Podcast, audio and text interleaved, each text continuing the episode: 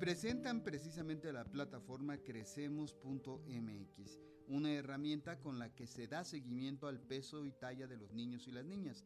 La información con nuestra compañera Alejandra Leal Miranda.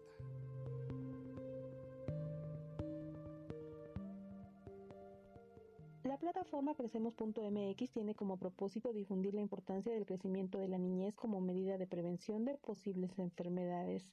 Lanzada ayer es una herramienta para alertar sobre la relevancia de dar seguimiento al peso y la talla de los pequeños.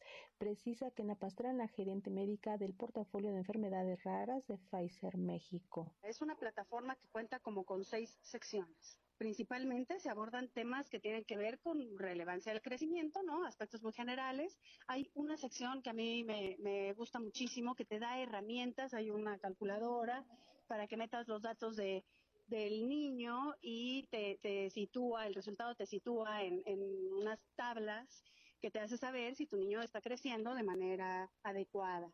Hay videos de médicos especialistas hablando específicamente de los mitos y realidades que hay alrededor del crecimiento, como el efecto del ejercicio o, de ejercicios específicos como el básquetbol o la gimnasia olímpica, que de repente escuchamos que si juegas básquetbol creces muchísimo o si estás en gimnasia olímpica no creces mucho, que existen más de un millón 300 mil niños menores de 5 años con talla baja. Y desafortunadamente, por temas de idiosincrasia, pensamos que los mexicanos somos así, somos chiquitos, somos chaparritos, y no necesariamente es lo que tiene que ser. Aclara que una talla pequeña puede ser una primera manifestación de otras patologías. Para Radio Educación, Alejandra Leal Miranda.